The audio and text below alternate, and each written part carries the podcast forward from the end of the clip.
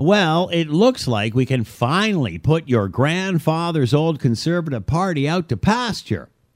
This week, the Supreme Court of Canada not only ruled in the jurisdictional case over who could tell who what to do between the provinces and the feds. Regarding climate change, they firmly stated it was real and needs the focus of all provinces to succeed in addressing it. Bam!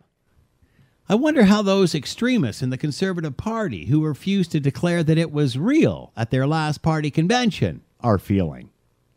Maybe the same way as those Trump supporters who thought that COVID 19 was a hoax until people started dying. If they have learned anything, the common sense of the Conservative Party, if it still exists, will rise and use this to reclaim the party from extremists and perhaps proclaim the fact the world is round while they're at it. The big question will be where is the leadership to reclaim this party, bring it into this millennium, and provide progressive opposition all Canadians deserve?